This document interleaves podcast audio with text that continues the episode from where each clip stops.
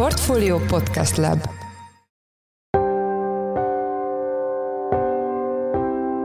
Mindenkit üdvözlünk, sziasztok! Ez a Checklist a Portfolio podcastja június 19-én hétfőn. Az adás első részében a 2024-es költségvetés lesz a téma, amelyről egyébként már beszéltünk itt a checklistben korábban is.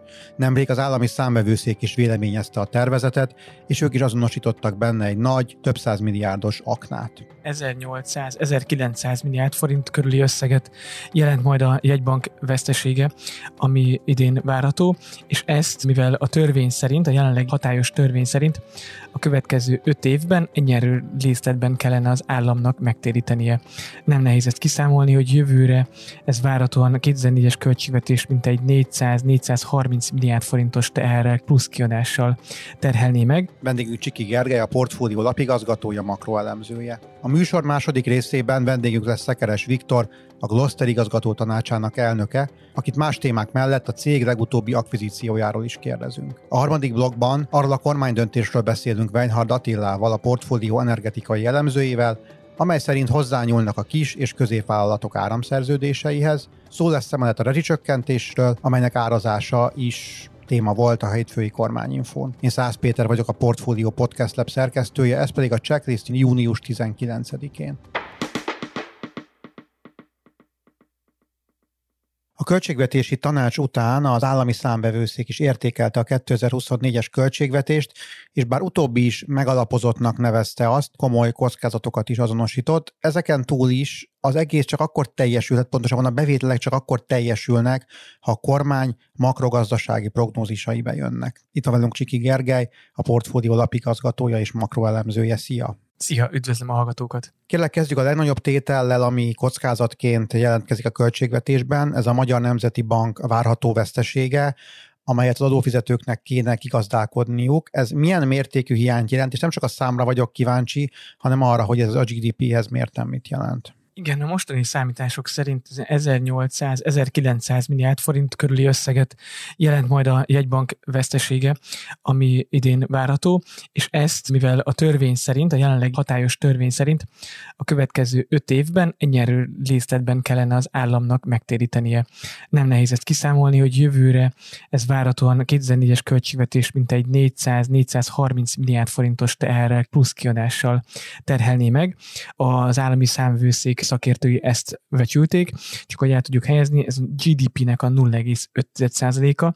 Ha azt hozzátesszük, hogy egyébként a jövő évi költségvetési hiány a GDP-nek a 2,9%-a, jól látható, ez egy mekkora tételt és mekkora összeget jelentene, hogyha elcsúszna a költségvetés és felfelé nyomná a költségvetési hiányt jövőre, és már a 3%-os hiány szintet sem tudná a kormány tartani, ami nagyon fontos lenne az Európai Unió felé is. Van-e arra valamilyen ötlet, hogy honnan lenne erre forrás, illetve mennyi idő alatt kéne előteremteni ezt a teljes összeget? Ez a 2024-ben esedékes első részlet kiutalása lenne, ami 430 milliárd forint. Ugye több intézkedés is szóba jöhet. Az állami számvőszék is azt veti föl, hogy ellenkező esetben, hogyha nem növeli a bevételeket és vagy nem csökkenti a kiadásokat plusz intézkedésekkel a jövő évi költségvetés kapcsán, akkor ennyivel emelkedne meg a, a hiánycél, és ennyivel csúszna el az eredeti tervektől a költségvetés költségvetés. Más kérdés, hogy ezen túl is van akár lehet eszköze a kormánynak, hogy ezt a, ezt a fajta csapdahelyzetet elkerülje, akár át is írhatja a veszteségtérítési törvény szabályát. Ugye nem régiben hozta ezt a törvényt is, hogy öt egymást követő öt egyenlő részletben kell teljesíteni a, egy, banknak a veszteségét, vagy más technikai megoldásra is szó lehet, akár a piacon legykálnak ilyeneket is. Az előbbi a törvényi átírás azért lehet érdekes, vagy nem olyan könnyen teljesíthető, mert ehhez már az Európai Központi Banknak is lehet egy-két szava, és összehúzhatja a szemöldökét erre, hogy a kormány megint a kényekedven szerint saját magára szabja egy banktörvényt. És egyébként valamilyen megszorítással is gondolom kezelhető lenne ez, hogyha nem valamiféle technikai lehetőséghez nyúlnak. Így van, elsősorban egyébként, hogyha azt gondoljuk, hogy mit tett az elmúlt időszakban a kormány, amikor a költségvetési elcsúszást tapasztalt, akkor elsősorban a egyszeri kiadás lefaragás kiadás csökkentő lépésekre kell gondolni, ugyanúgy lehetnek még tartalékok a, a beruházások tekintetében, akár van olyan jövő évi költségvetés tétele beruházási alap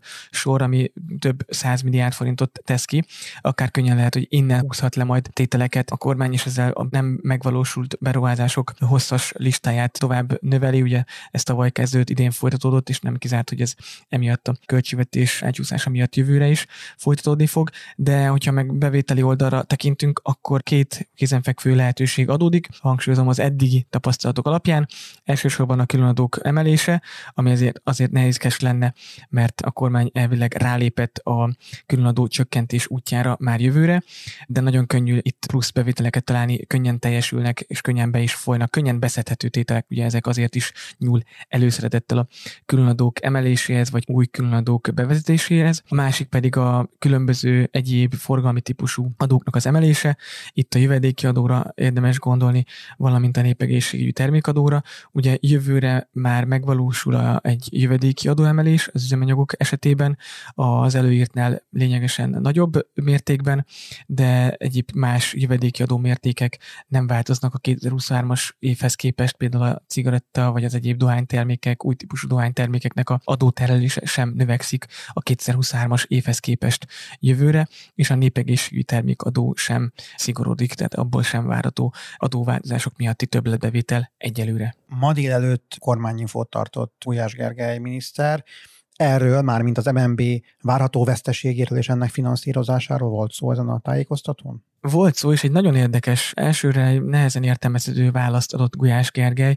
A jegybanktól várják az iránymutatást, valamint a költségvetés tanácstól is javaslatokat szeretnének arra vonatkozóan, hogy a költségvetésnek ez a jegybanki veszteségtérítés ne ekkora, hanem kisebb terhet jelentsen, vagy ne is jelentsen terhet. Ezt nem tudjuk, hogy a gyakorlatban hogyan fog megvalósulni, hogy ez egy most egy jogszabályi jegybanktörvény módosításra ad lehetőséget, ezt nehezen tudjuk most jelenállás szerint még értelmezni. Ez volt a legnagyobb kockázat, de vannak még apróbb szintén, tehát a bevételi oldalon is, és a kiadási oldalon is azonosított kockázatok a költségvetésben, amiket az állami számbevőszék azonosított, ezek mik voltak? nem volt nagy kockázat sem a bevételi, sem a kiadási oldalon, leszámítva nyilván egy banki veszteségtérítést, amit az állami számvevőszék azonosított.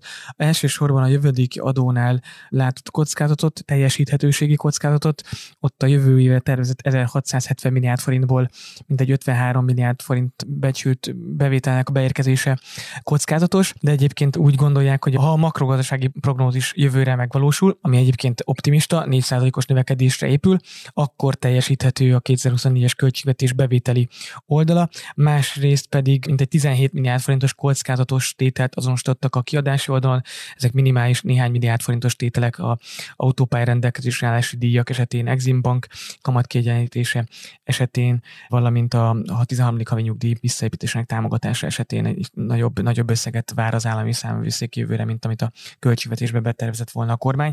Ettől függetlenül vannak elemzők szerint és piaci várakozás szerint ennél nagyobb kockázat kockázatok is a jövővi költségvetésben, elég csak az áfa bevételek teljesítőségére gondolni, ami egyébként az idei vártnál gyengébb bázisból fakad, ugye idén is gyengékedik a költségvetés bevételi oldala elsősorban az áfa bevételek, valamint azt sem szabad elfelejteni, hogy a kamatkiadások idén hol állnak meg, és ez a kamatkiadások elszállása jövőre hogyan folytatódik, ez is egy olyan akna, amivel számolni kell jövőre. Volt még egy érdekes állítás ebben a jelentésben, hogy több állami szervnél nominálisan is csökkennek a bérjellegű kiadások, tehát a bértömeg, akkor ez most jelenthet egy vaskos elbocsátási hullámot ezeknél a konkrét szerveknél, hiszen az infláció mellett nyilván feltételezhetjük azt, hogy a béreket emelniük kell sok esetben megvizsgáltak kormánynak a háttérintézményét, és kormánytól függetlenül alkotmányos, nem a kormány irányítás alatt álló egyes fejezeteket vagy intézményeket, mint a alkotmánybíróság, különböző hivatalok, bíróságok, ügyészség, versenyhivatal, KSH, és ott több esetben azt látták, és azt tapasztalta az állami számvőszék, hogy a személyi jutatások összege nominálisan is csökken, mint egy 4 kal a 2023-as tervezethez képest, ami azt jelenti, nem, hogy béremelésre nem számíthatnak az itt dolgozók, hanem bércsökkenésre összességében, vagy a másik megoldás, hogy egy nagymértékű leépítés valósul meg jövőre. A kormány ezt már korábban belengedte, ennek a részleteit nem ismerjük, és azt sem ismerjük, hogy ettől konkrétan a nagyobb leépítés hullámtól jövőre, ami várható, összességében mekkora megtakarítást vár a kormány, de az látszódik, hogy mivel nominálisan is csökkennek, nem csak reálértékben csökkennek bizonyos kiadások, az várható, hogy megtakarítást is vár a kormány ettől a jelentős mértékű mértékű állami elbocsátástól. Rendben, akkor valószínűleg a következő három-négy hét múlva ugye szavaznak róla, tehát akkor valószínűleg többet fogunk majd erről tudni. Az elmúlt percekben Csiki Gergely lapunk lapigazgatója és makroelemzője volt a vendégünk. Köszönjük, hogy a rendelkezésünkre álltál. Szia! Köszönöm szépen! A következő műsorszám támogatott tartalomként kerül adásba. Az interjút Forrás Dávid, a Portfolio Podcast szerkesztője készítette. Története legnagyobb akvizícióját jelentette be nemrég a Gloster. A vállalat egy P92 IT Solutions nevű a Silicium völgyben és Londonban is aktív, 120 fős nemzetközi szoftverfejlesztő céget vásárol meg. A Gloster papírjai egyébként a budapesti értéktős, de Xtent platformján forognak, de már megkezdték a felkészülést a standard kategóriára. Egyebek mellett ezzel a folyamattal, valamint a felvásárlással kapcsolatban itt van velünk a stúdióban Szekeres Viktor, a Gloster többségi tulajdonosa elnöke. Szia, üdvözöllek a műsorban! Üdvözlöm a hallgatókat, szervusztok! Szerintem kezdjük ott, hogy több hónapja voltál utoljára a vendégünk a checklistben. Hogy sikerült a 2022-es év, mik az idei első fél év tapasztalatai? Hát a 2022-es évünk az azt kell, hogy mondjam, hogy nagyon jól sikerült. A közzétett beszámolót azt időközben már a közgyűlésünk is elfogadta.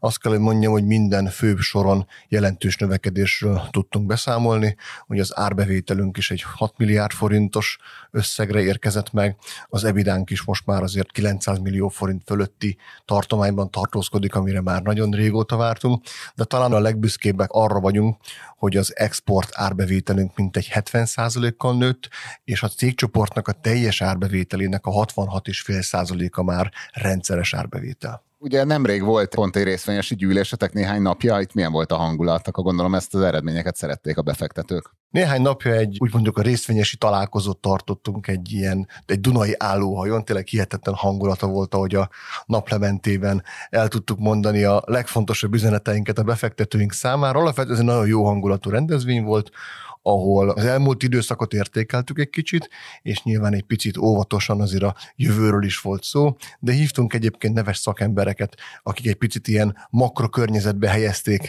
ezt a mostani dolgot, hiszen azért most nem egészen az történik a tőkepiacokon, mint mondjuk az elmúlt években megszokhattuk, és azért ez igényelt némi magyarázatot a közönség számára. Nemrég jelentettetek be egy felvásárlást, amit a bevezetőben is említettem, a P92-t vettétek meg, ez miért tűnt jó befektetésnek, és milyen hatást fog gyakorolni a Glosterre? A B92, ők egy 120 fős nemzetközi szoftverfejlesztésben nagyon jártas csapat. Legnagyobb ügyfelük egyébként Whitney Houstonnak, Bring Springsteennek, vagy akár a jobb sorsra is hivatott Britney Spearsnek a kiadója, a Sony Music.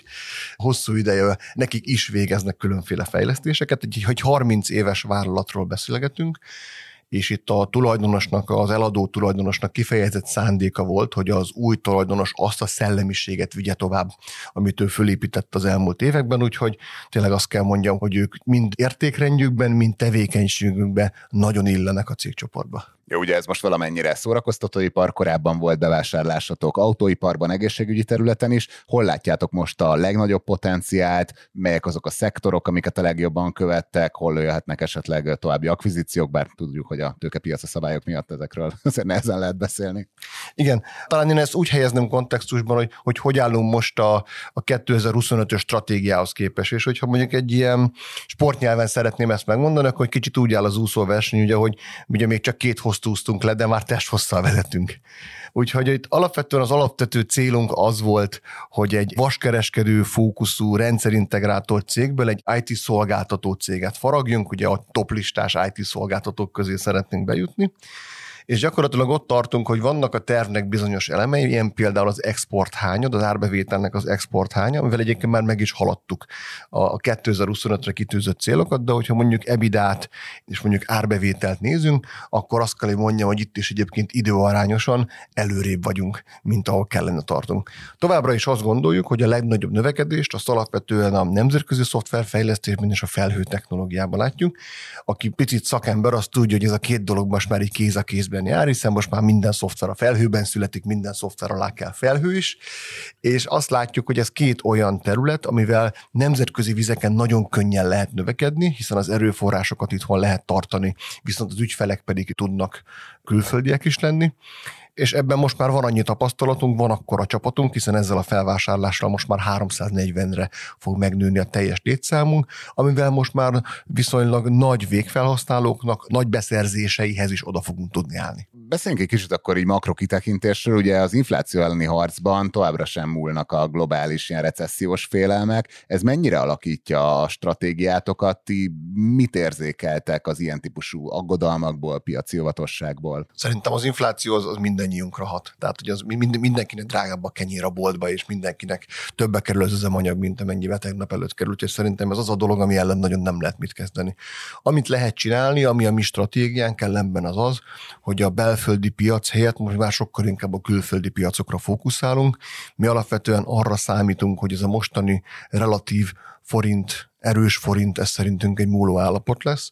Azt nem véletlenül fókuszálunk arra, hogy a cégcsoportnak évről évre egyre nagyobb árbevétele vagy külföldön érkezzen, vagy devize alapon történjen, mert alapvetően ezt érezzük annak a biztosítékául, hogy amikor egy egy adott esetben egy nagyobb forintgyengüléssel nézünk majd szembe, akkor a mi profitabilitásunk az akkor is fenntartható marad azokhoz a vállalatokhoz képest, akik mondjuk a magyar piacra fókuszálnak elsősorban. Tehát ez egy ilyen reziliencia építő stratégia is. Mi azt látjuk, én mindig azt szoktam mondani, a, pontosan erről beszéltem a befektetői fórumon is, hogy számomra a legértékesebb az a külföldről érkező rendszeres árbevétel. Szerintem ez határozza meg a cégnek az erejét. Ebből, hogyha minél több van, annál értékesebb a cég. A gondolkodásotokat mennyire határozza meg most az elmúlt hetek, hónapok legnagyobb technológiai híre, ugye az AI korábban nem látott terjedési üteme. Itt milyen terveitek vannak ezen a téren, ezt mennyire vesztek figyelembe a különböző akvizícióknál? Szerintem technológiai cégként nem tudunk nem AI-ról beszélni, de itt is azért alapvetően itt óvatosságra hűtenék mindenkit.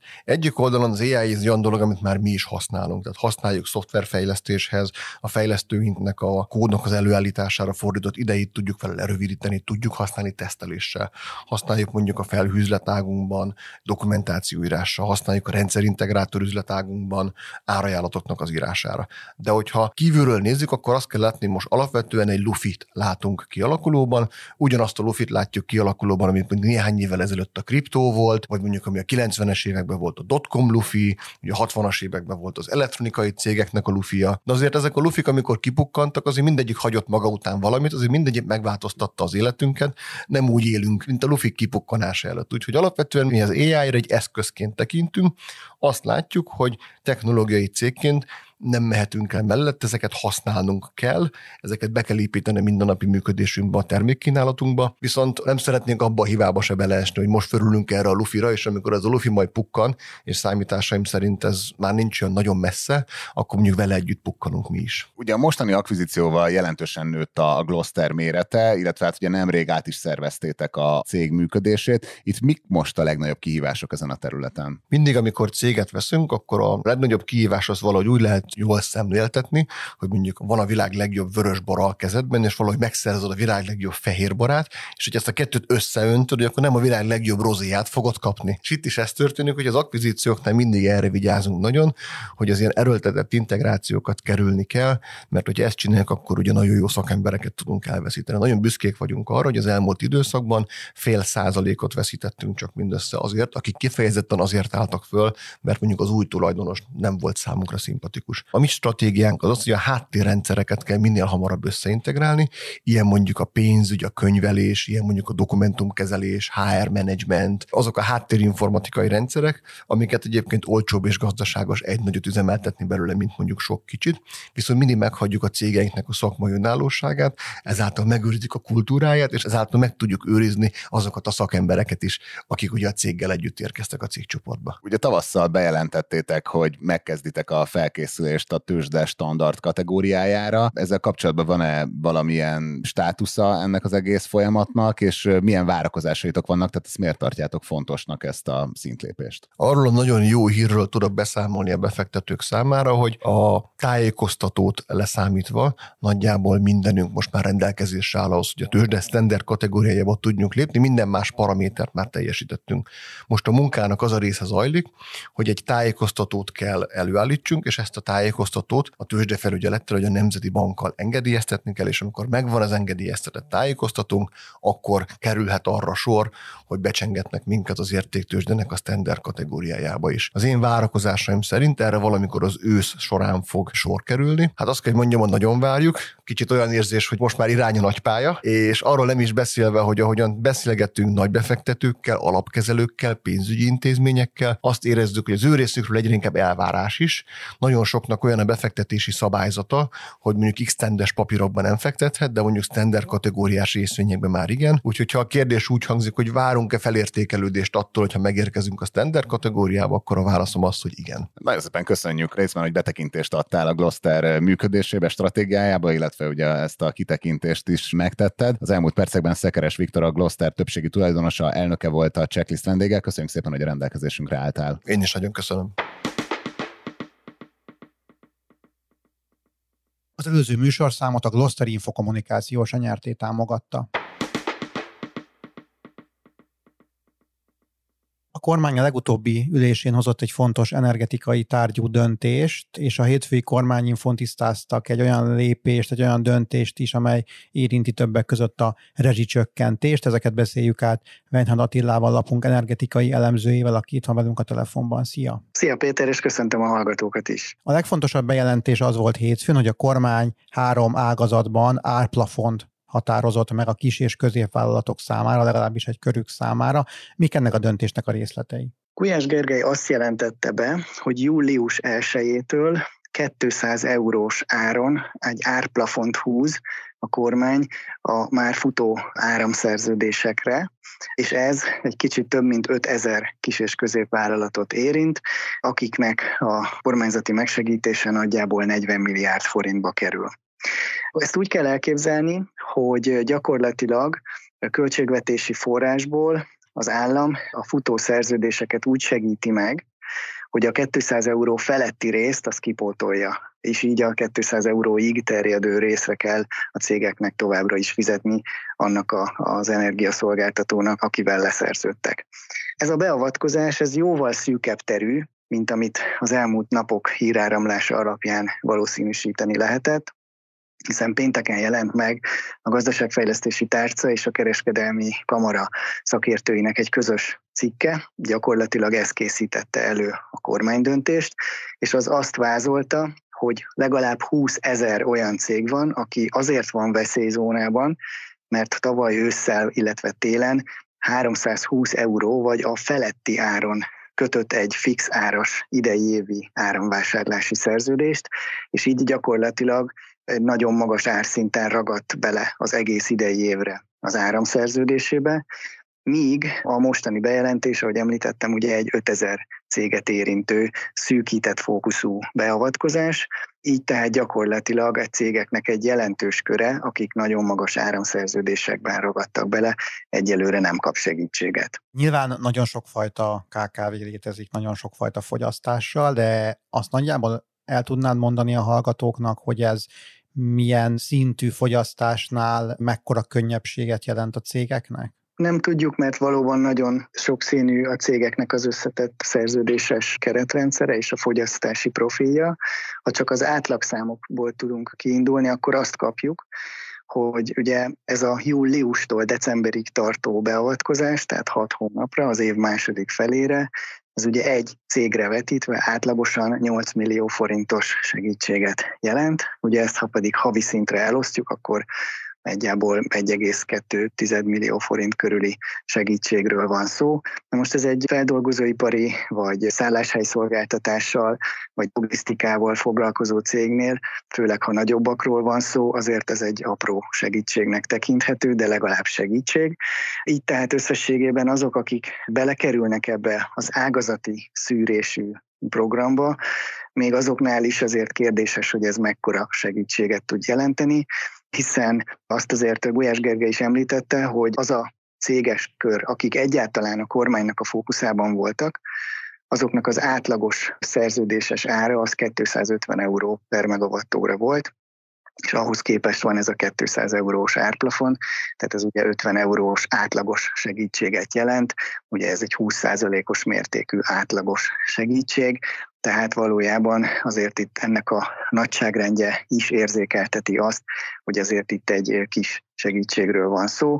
Meglátásom szerint ennek az oka az, hogy végül ágazati fókuszú és nem az energiaköltségeknek az árbevétel arányában való aránya húzta meg a, a, a tehát hogy az az oka ennek a kormányzati döntésnek, hogy egyszerűen a költségvetés nagyon kifeszített állapotban van, és egyelőre ennyi fért bele, tehát hogy egy 40 milliárd forint körüli csomagot tudott a kormány erre a célra most megmozdítani. De akkor, ha jól értem, akkor ezt a terhet, hogyha itt költségvetésről beszéltél, akkor nem a szolgáltatók fizetik, hanem akkor valamilyen formában a kormány, vagy az állam? Igen, ezt abból lehet következtetni, de bár nem jelent még meg a rendelet, hogy Gulyás Gergely azt is elmondta, hogy itt az adott cégeknél a de minimis szabályt figyelembe kell venni. Ez ugye azt jelenti, hogy egy állami támogatás húzódik meg a beavatkozás mögött.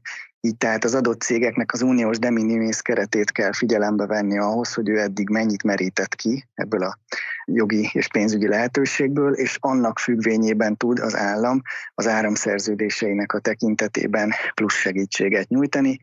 Utalása szerint néhány cég lehet olyan, aki a de minimis keretének a kimerítése miatt valójában nem tud élni ezzel a lehetőséggel, még azzal együtt sem, hogy éppen belekerül ebbe a három ágazatba, amely most a programnak a fókuszában áll. Ez volt a legfontosabb bejelentés a mai napon, de Gulyás Gergelyt kérdezték arról is, hogy a rezsicsökkentésnél miért nem a tőzsdei áram- és gázárakat veszik figyelembe az átlagfogyasztás feletti résznél. Erről röviden még tudnál beszélni, mert mondott új dolgokat. Igen, valóban érdekes volt, felfigyeltem én is rá, hogy most egy új érvkészletet hozott elő a miniszter azzal kapcsolatban, hogy miért nem nyúlnak hozzá az átlagfogyasztás feletti résznél a, a rezsiárakhoz. Ugye itt arról van szó, hogy 767 forintot kell fizetnie az embereknek akkor ha az átlagfogyasztás fölé lógnak a bruttó árat, az áram esetén pedig 70 forintot, míg a rezsivédett ár ugye 102 forint körüli gázárat jelent köbméterenként, az áramnál pedig 36 forintot kilovattóránként, és az az érv hangzott el, hogy azért nem a tőzsdei árakhoz igazítja a kormány az átlagfogyasztás feletti rezsidíjakat, mert akkor valójában tömegek járnának rosszul. Ezt azzal indokolta, azzal vezette le a miniszter, hogy sokkal több azoknak a háztartásoknak a száma, 4,5 millió, akik áramot használnak, mint azoké, akik gázt vagy valamilyen formában gázzal is fűtenek.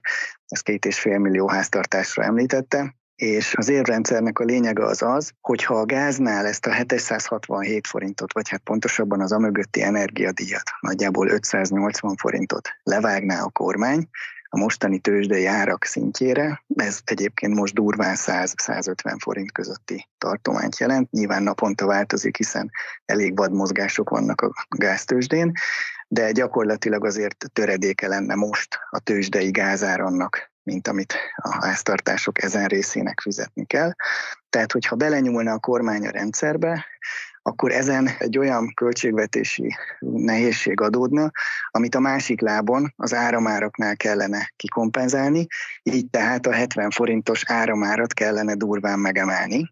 Nem mondott számot rá, a piaci ár az itt nagyjából 100 forint kilovattóránként, vagy 100-120 forint, és ezt érzékeltette azzal a kifejezéssel, hogy emiatt ugye tömegeknek kellene az átlagfogyasztás feletti áramnál megemelni a 70 forintról a ténylegesen kiszámlázott árat, és az érveléseinek a lényeg az az volt, hogy ennek a kettőnek a nettó egyenlegében a háztartások összességét nézzük, akkor valójában a magyar háztartások rosszul járnának ezzel, tehát ha az egyik lábon kapnak egy könnyítést, akkor a másikon sokkal szélesebb rétegnek lenne nehezebb pénzügyileg, tehát gyakorlatilag ez az az új érvkészlet, ami mentén most azt indokolja a kormány, hogy miért nem akar hozzányúlni egyelőre a lakossági rezsirendszerhez, amelynél fontos tudni, hogy például a gázlábnál nincsen már időbeli korlát, tehát nem lehet azt tudni, hogy meddig él ez a rendszer, Nyilván majd, ahogy a pénzügyi helyzete az állami energiaszolgáltatónak, illetve a költségvetési helyzete a magyar államnak ezt engedi, annak mentén akár az év vége felé, vagy akár majd a jövő évi választások felé haladva elképzelhető ebben módosítás. Értem, köszönöm szépen. Weinhard Attila, lapunk energetikai elemzője volt a vendégünk. Köszönjük, hogy a rendelkezésünkre álltál. Köszönöm szépen én is a lehetőséget. Sziasztok!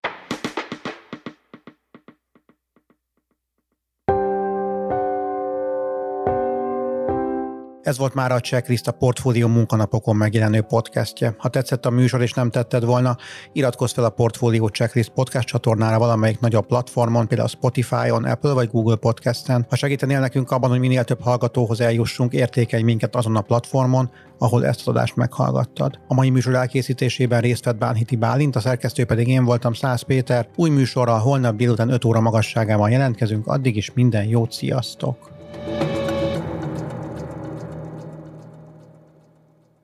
Reklám következik.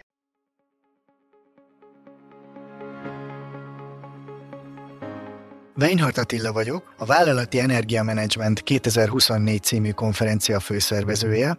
A rendezvényt április 11-én tartjuk Budapesten, a Radisson Blue Béke Hotelben. Az egész napos eseményen négy szekcióban beszéljük át más témák mellett az energiaárkilátásokat, az energiabeszerzés aktuális trendjeit, az energiahatékony működés lehetőségeit, de szó lesz a megújuló energiaforrások telepítéséről, illetve a zöld áram értékesítésének kilátásairól is. Jöjjön el ön is, további részletek a portfolio.hu per rendezvény oldalon.